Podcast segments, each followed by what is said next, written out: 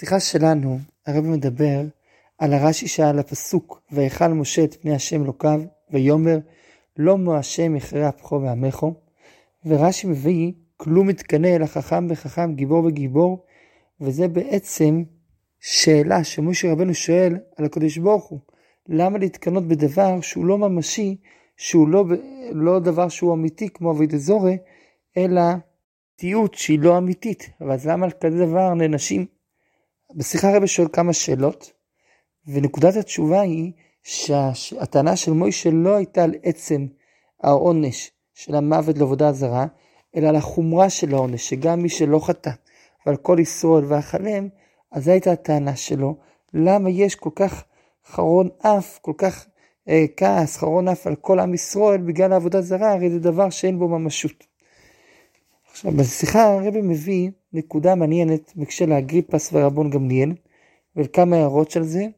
על זה ועל נקודה נוספת בהמשך השיחה נלמד בעזרת השם בשיעור שלפנינו. דבר ראשון, שואל הרבי, רש"י מביא כלום מתקנא אלא חכם בחכם, גיבור בגיבור. זאת אומרת שהקנאה היא לא על עובדי עבודה זרה, אלא על עצם העבודה זרה, על עבודה זרה עצמה. ולכאורה הטענה הזאת לפני הקדוש ברוך הוא זה לכאורה הפך הכבוד. לא רק זה. ממשיך הרבה, את הטענה הזאת כלום מתקנא שאל אגריפס, שהוא גוי, את רבן גמליאל, על כך שהקדוש ברוך הוא נקרא כל קנו. ורבן גמליאל ענה לו על כך במשל, שזה לא נאמר אה, לגבי עבודת זרה, אלא כלפי עובדיה. וכאן רש"י לוקח את הטענה של אגריפס, שהוא גוי, וזה הוא מפרש שזה הטענה של מוישה רבינו, ולא את התשובה של רבן גמליאל. וזה קשה. למה לוקח, למה רש"י לוקח דווקא את הטענה של קושיית אגריפס, ולא כמו שהמדרש מסביר שזו טענה אחרת. ובכלל הרב מציין, אגריפס הרב כותב גוי, בסוגריים גוי, ומציין למטה לפירוש רש"י במסכת עבודי זורי, שבהערה הבאה, בהערה שבע הרב מביא את רש"י בעבודי זורי, דף נ"ה ואת המחילדה. וזה קצת, אה, כשקוראים את השיחה, רואים אגריפס גוי. אז קודם כל נבין מי היה אגריפס, ולכאורה אגריפס היה יהודי, אלא רק כשפותחים את הגמרא בבית אזורי ואת רש"י מבינים מה הכוונה. דבר ראשון, מי היה אגריפס? הורדוס המלך שמלך פה בארץ ישראל, היה, כמו שגמרא מספרת במסכת בו בבשרה, היה עבד, עבד של בית חשמונאי, שהוא הרג את כל בית חשמונאי וככה הוא מלך, וכמו שידעו הסיפורים על ההורדוס. הורדוס עצמו היה ממונה מטעם הרומאים, והוא היה מלך, אבל תחת הרומאים.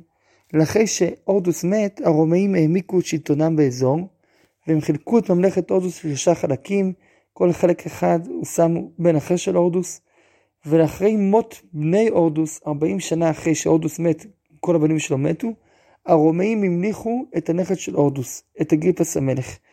אגריפס עצמו היה יתום מאבא, כי אבא שלו נהרג על ידי הסבא על ידי הורדוס, ואימא שלו הייתה יהודייה, והוא עצמו נהיה שוב על המלך על כל ישראל, אבל בחסות רומאית. בתקופה שלו חל שינוי ביחסו לחכמי ישראל לטובה, הוא כיבד את החכמים, וכמה פעמים הגמרא מדברת על, על, על אגריפס המלך בלשון של חיוב, לשון טובה. אחרי כמה שנות שלטון, לא הרבה, אגריפס מת, ואחריו מלך הבן שלו, אגריפס השני, הוא כבר לא מלך על כל הארץ כמו אבא שלו, אלא הוא מלך רק על צפון הארץ ועל בית המקדש והר הבית עצמו.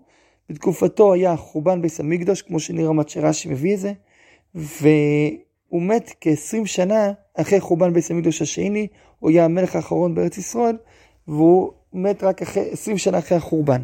בתקופה של אגריפס, אז רבן גמליאל היה נשיא, גם רבן גמליאל הזקן, גם לא רבן שמעון וגמליאל, ובתקופה של אגריפס השני, היה הנשיא גם כן רבון גמליאל השני, רבון גמליאל מיבנה, שכנראה עליו הכוונה כאן. עכשיו, הרבה פעמים הגמרא כשמביאה אגריפס, לא תמיד ברור איזה אגריפס זה.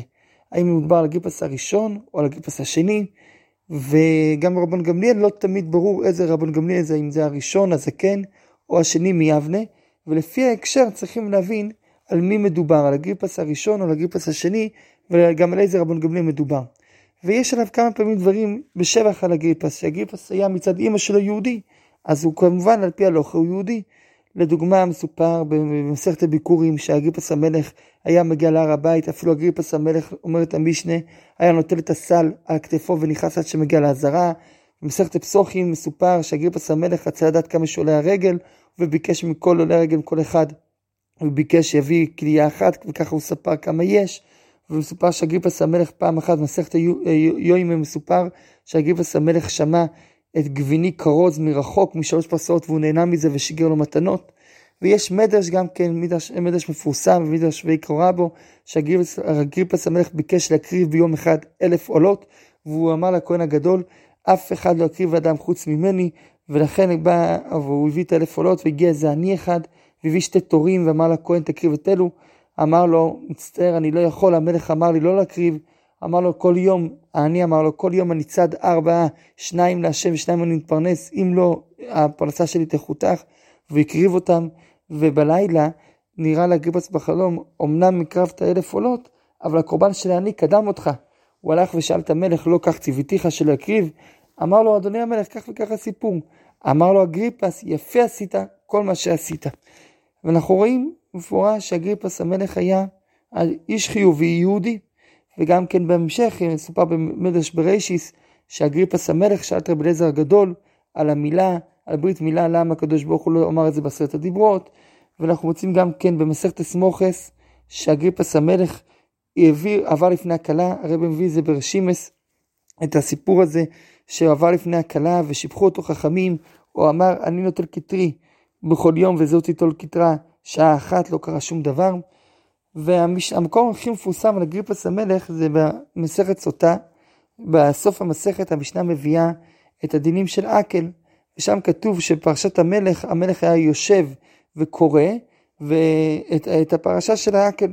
אגריפס המלך עמד וקיבל וקרא עומד ושיבחו אותו חכמים. וכשהגיע ללא תוכל לתת עליך איש נוכרי, זלגו עיניו דמעות, אמרו לו אל תתיירא אגריפס, אכינו אותה, אכינו אותה. ורש"י אומר שמה, אגריפס המלך, מלך ישראל היה, ומזרעו של אורדוס, והוא שנחרב ביס המקדוש ביומו. מה זה והוא? רש"י רוצה להסביר שכאן הכוונה היא לאגריפס השני, שבזמנו נחרב ביס המקדוש, ודלגו עיניו דמעות, כי אמרו אה, שכתוב שום תשים עליך המלך, שהמקרא הזה פוסלו מן המלכות, כי אבא שלו לא יהודי. החכמים אמרו, אחינו עתו, שאימו מישראל, אמנם האבא שלך מצד האבא אתה מיוחס לאורדוס ואתה לא מיוחס ליהודי, אבל אימא שלך מישראל.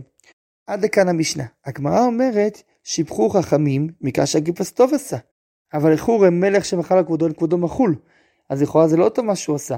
אז זה עונה הגמרא שמצווה זה שונה.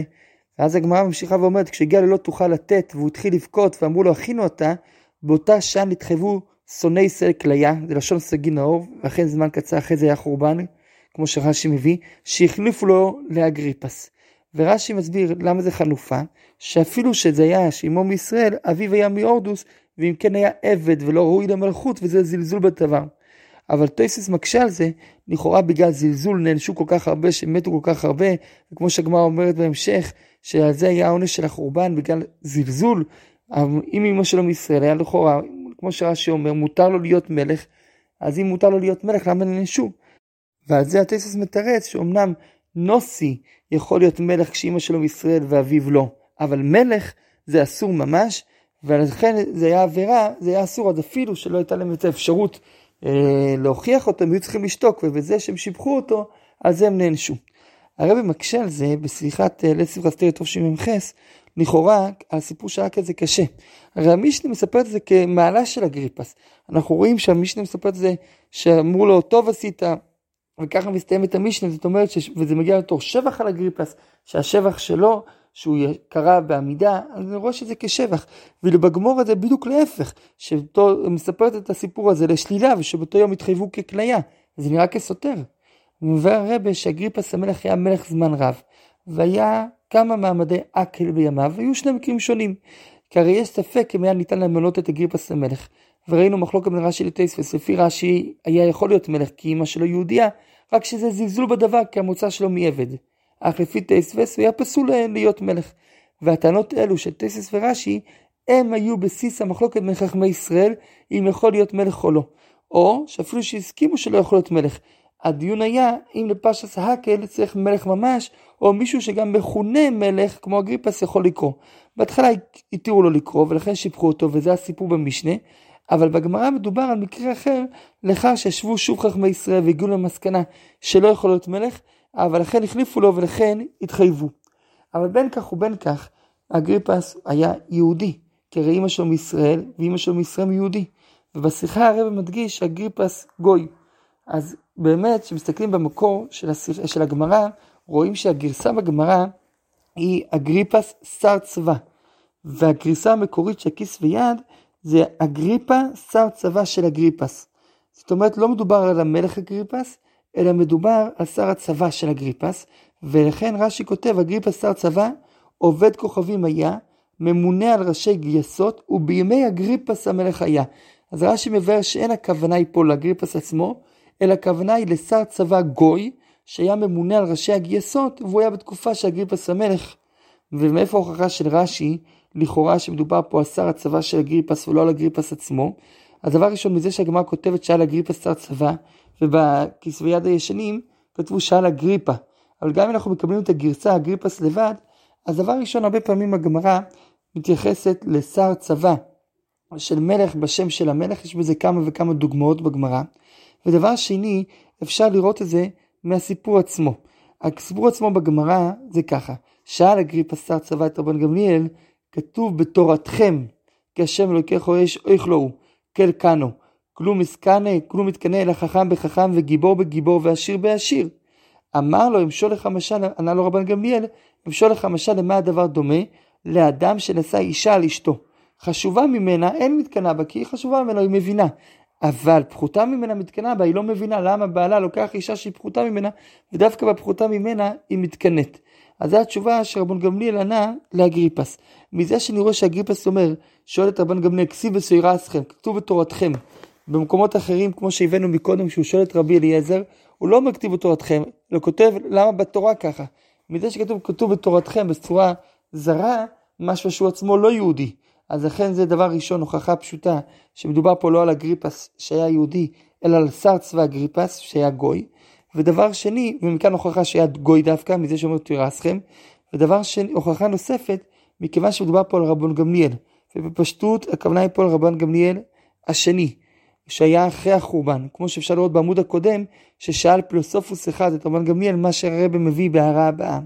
ומכיוון שמדובר על רבן גמליאל השני בפשטות, ולא על רבן גמליאל הזקן, ובזמן רבן גמליאל השני, כבר אגריפס אחרי החורבן, לא היה לו את המלוכה לביס המקדוש בירושלים אחרי החורבן, אלא נשאר רק בצפון, וגם שם ההשפעה שלו הייתה מוגבלת.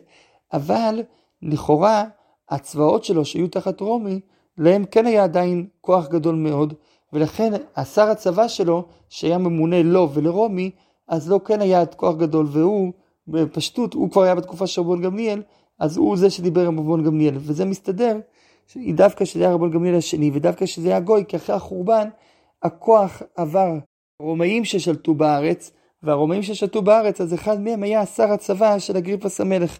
אז אם כן, מובן שהכוונה היא דווקא בגוי. בהערה תשע, הרב מציין למה שמופיע קודם בגמרא על שאלה נוספת ששאלו את רבן גמליאל, הפעם פילוסופוס אחד שאל את רבן גמליאל. עכשיו מעניין מאוד שבמחילתא, במחילתא זה מופיע השאלה של אגריפא שר הצבא, והשאלה של הפילוסוף כשאלה אחת, כהמשך אחד. ומה הייתה השאלה של הפילוסוף? השאלה של הפילוסוף הייתה, הפילוסוף הכוונה היא, כמו שרש"י מבהיר, חכמי האומות, חכמי הגויים, והשאלה שלו הייתה, כתוב בתורתכם, כי השם אלוקיך אש אויך לו כל קנו, מפני מה מתקנא בעובדיה ואין מתקנא בה. ועל זה ענה לו רבון גמליאל, אמר לו, אמשול לך משל למה הדבר דומה? למלך בשר ודם שהיה לו בן אחד, ואותו הבן היה מגדל לו את הכלב, ולה לו שם, קרא לכלב על שם אביו, וכשהוא היה נשבע היה אומר, בחיי כלב אבא. וכששמע את זה המלך, על מי הוא יכעס? על הבן או על הכלב? לא על הכלב, הכלב לא אשם, הוא יכעס על הבן, שהבן ככה קרא לכלב על שמו. אז אותו דבר, הקדוש ברוך הוא לא כועס על העבודה זרה עצמה, אלא על העבודים, העובדים שלה. ובהמשך הגמרא הוא מביא את התשובה הסופית, רבן גמליאל אמר לו, אם היה כועס על עבודי זורה, אז לא היה דבר בעולם. הרי כי עובדי עבודה זרה עובדים לחמה וללבנה ולכוכבים, ולמזלות, לאפיקים ולגיות, יאבד על עולמו מפני השויטים. והרבי מציין למחילתה. ובמחילתה מעניין, מביאים את השאלה של אגריפס השנייה כאחת מהשתי השאלות של הפילוסוף. זאת אומרת שהגריפס הזה היה הפילוסוף, ושוב, זה ראייה נוספת שהכוונה היא כאן לגריפס גוי, לא לגריפס המלך, אלא לשר צבאו של הגריפס, מזה שמכנים אותו במדרש כפילוסוף, ופילוסוף זה שם כינוי לחכמי הגויים. אז אם כן הכוונה היא דווקא לגריפס השני שהיה בתקופה של החורבן, ואם כן לא יכול להיות שהכוונה היא אליו עצמו, כי הוא עצמו היה יהודי, אלא הכוונה היא על שר הצבא שלו שהיה גוי. ומוכרחים להגיד שזה רבון גמליאל השני, גם מההקשר וגם בכלל מצינו אה, שזה מגיע בהמשך לסיפור הראשון על רבון גמליאל עם הפילוסופים, ושם הכוונה היא לרבון גמליאל השני שנסע לרומא לאחר החורבן, ועליו יש הרבה מקומות שמסופר בגמורה על שאלות ששאלו אותו הגויים, על דיונים שהיו לו עם הגויים. לדוגמה, במסכת סנהדרין, דף ל"ט, יש סדרה של שאלות ששאל אותו קיסר רומי, עמוד שלם, וגם שם הקיסר מכונה פילוסוף. יש גם כן בירושלמי, על מבחן שעשו לו מלכות רומי. בסנהדרין יש את השאלה ששאלו המינים את רבון גמליאל, וכאן אצלנו באבוי דזורי, יש עוד הפעם ששאלו הפילוסופים את רבון גמליאל, ובכלל יש את מה שמופיע בתניא, גם כן מסנהדרין שאמר לו כופר על רבן גמליאל שהכוונה היא שם לקיסר על כל עשרה יהודים השכינה שורה כמה שכינות יש לכם וכולו. אז אם כן הכוונה היא לרבון גמליאל השני. אז אם כן אנחנו יכולים להגיד שהכוונה היא לאגריפס השני. אגריפס השני היה בוודאי יהודי כמו שראינו מרש"י אלא הכוונה היא לשר הצבא שלו שהיה גוי ועל זה הקושייה של הרבי למה רש"י לוקח דווקא מגוי את הטענה דווקא מגוי זה המקור לשאלה של אה, מוישה רבינו, הקדוש ברוך הוא, זה המקור של רש"י, ועל זה מסביר הרבה שמה שהוגשה בעצם מוישה רבינו זה באמת על החומרה של הדבר, למה כולם נענשים, ולא רק מי שחטא ייענש בכזה עונש חמור. ומעניין לציין דבר נוסף שקשור לזה. יש עונשים בתורה שנאמר וכל ישראל ישמעון ויראון ולא יוסיפו לעשות עוד, זאת אומרת שכולם צריכים לראות את הענישה. ויש איזה מכתב של הרבה, ביגוסקל יש חלק י"א עמוד תד, מופיע גם בלוקוטי סיכס בהוספות, שלכאורה לא מובן. הרי התורה היא תורת חסד, ולכן גם עונשי התורה זה לא חס ושלום לשם עונש סתם, אלא הם באים לשם תיקון וחסד. ולכן כשרואים את זה כאן, וכל ישראל שמון ויראון, אז אנחנו רואים שמטרה של העונש זה כדי שלא יוסיפו לחטוא עוד, ברגע שיש עונש לאדם, אז לא יוסיפו לחטוא עוד. אז למה כולם צריכים לראות את זה? בפשטות כדי שילמדו מזה לא לחטוא. אבל בעומק יותר אומר הרבה זה גם תיקון לשומעים ורואים.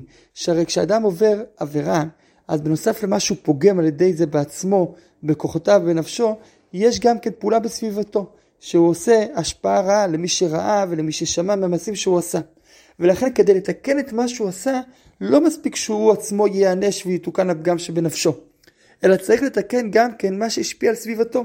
וזה נפעל על ידי שכל ישראל ישמעון ויראון, וכך הוא מתקן את ההשפעה הרעה לא רק על עצמו, אלא גם מה שהוא השפיע על הסביבה שלו, ואז החוטא מתכפר לגמרי מחטאו. אבל זה טוב, כשכל ישראל רואה את זה, זה מספיק. אז אם כן, לכאורה לפי המכתב הזה, השאלה עוד יותר מתעצמת, השאלה של מוישה רבינו. למה היה צריך להרוג את כל העם בשביל העונש? גם אם זה כפורה, מספיק שרק אלו שיענשו, רק אלו שחטאו ימותו יענשו, וכל ישראל ישמעו ויראו וזה יכפר עליהם. לא צריך שכולם גם כן ימותו בגלל שהם ראו את העונש או בגלל שהם יהיו שותפים בעונש. וזו הייתה עצם הטענה של משה רבינו, למה לכלות את כל העם הזה?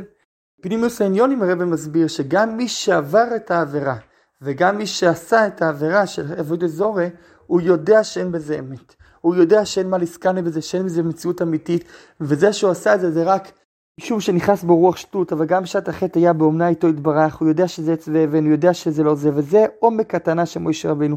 לא מו השם יכרה אפחו בעמכו.